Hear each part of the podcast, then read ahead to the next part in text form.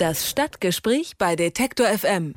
Grau, dreckig, trist. So in etwa ist das Bild, das viele von Oberhausen haben. Einst Industriestandort hat die Stadt im Westen des Ruhrgebiets heute noch immer mit den Folgen des Strukturwandels in der Region zu kämpfen. Der Einzelhandel zum Beispiel im Stadtzentrum wird immer weniger, immer mehr Wohnungen stehen leer. Wie soll, wie kann das Leben in so einer Stadt künftig aussehen? Das haben sich auch die Macher des internationalen Projekts Actopolis, wir bauen eine neue Stadt, gefragt. In sechs europäischen Städten, darunter Sarajevo, Athen und Bukarest, haben Künstler bereits getestet, welche Alternativen des urbanen Lebens in Zukunft möglich sind. Nun ist das Projekt an seinen Ursprungsort Oberhausen zurückgekehrt. Was genau man sich darunter vorstellen kann, darüber spreche ich mit einem der Kuratoren der Geheimagentur. Geheimagentur, die dahinter steckt. Und als Geheimagent möchte er natürlich lieber anonym bleiben. Deswegen sage ich einfach nur Hallo. Hallo. Wir bauen eine neue Stadt. So lautet das Motto, unter dem aktuell euer Projekt ja auch in Oberhausen jetzt läuft. Wie kann man sich die Arbeit als testweise Bauherrin in einer neuen Stadt denn ganz konkret so vorstellen? Tatsächlich ist es so, dass wir als Kuratoren und Kuratorinnen dieses Projektes zunächst mal fünf Künstler, Künstlergruppen angesprochen haben, was für eine Infrastruktur denkt ihr denn, dass ihr in der neuen Stadt gerne hättet? Das heißt, wir haben wirklich einfach diese Frage konkret formuliert an die Künstlerinnen, und wie die Stadt dann aussieht, das hängt sehr damit zusammen, was dann Antworten zustande gekommen ist. Da gibt es dann zum Beispiel in einer fast leerstehenden Fußgängerzone sozusagen jetzt eine Muster-Schrebergartensiedlung.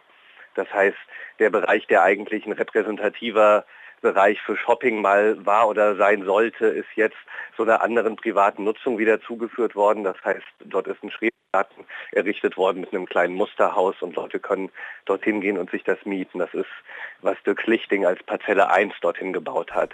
Es gibt auch noch äh, ein Monster. Jede Stadt muss ein Monster haben, hat der Künstler Lars Moritz sich gedacht, und hat dann für die neue Stadt ein Monster tatsächlich gebaut, dass auf Monster-Safaris kann man dem begegnen, in der freien Wildbahn sozusagen.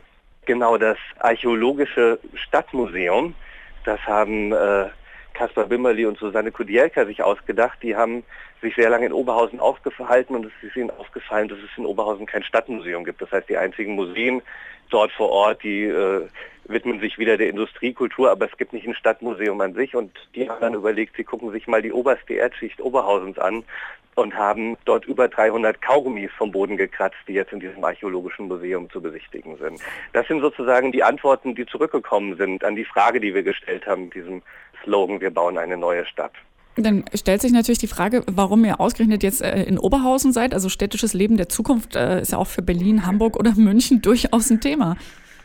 Ja, das ist, das ist durchaus wahr. Es hat äh, so eine Reihe von Gründen. Zum einen, die Entscheidung für Oberhausen ist eigentlich für uns der Grund gewesen, eingeladen zu werden. Das heißt, wir als Geheimagentur haben jetzt in den letzten sieben Jahren sehr, sehr viele Projekte in Oberhausen durchgeführt und sind deswegen angefragt worden, das in Oberhausen zu machen. Dass es in Oberhausen stattfindet, ist eine Entscheidung, die über urbane Künste Ruhr da reingekommen ist, die mit dem Goethe-Institut zusammen dieses Projekt entwickelt haben. Und dann war die Frage, welche Stadt im Ruhrgebiet passt denn am besten zu Athen und Bukarest und Sarajevo? Und äh, die sind auf Oberhausen gekommen.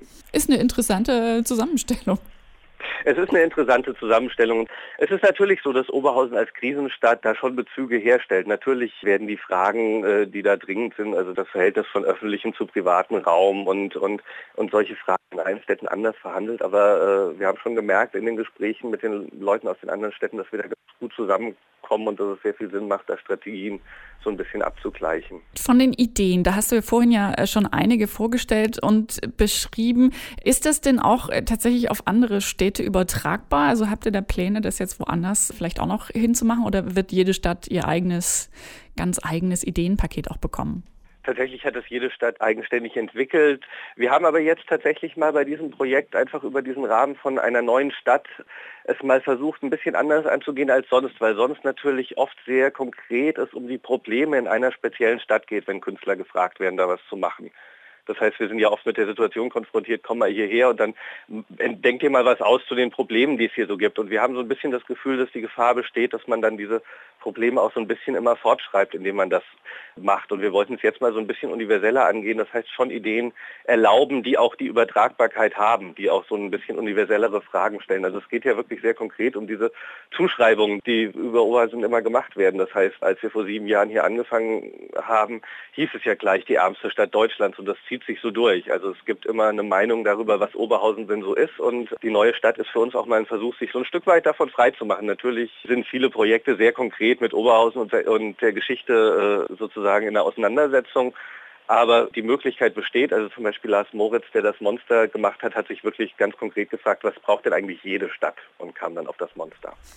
Dieses sich freimachen von dem, was man so herkömmlich mit Stadtplanung vielleicht auch verbindet, ist ja so eine ganz grundsätzliche Idee hinter eurem Projekt. Normalerweise machen sich ja Bauzeichner, Architekten, Investoren Gedanken über zukünftige Infrastruktur in einer Stadt. Was meinst du denn, können Künstler vielleicht auch besser in so einer Situation?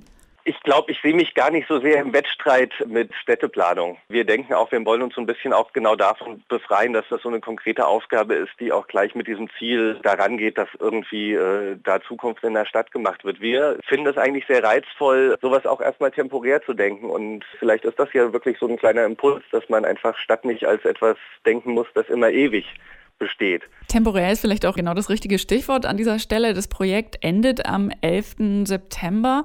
Was passiert dann? Also wie, wie nachhaltig sind diese Aktionen? Was bleibt dann von euch übrig, wenn ihr durch seid mit dem Projekt?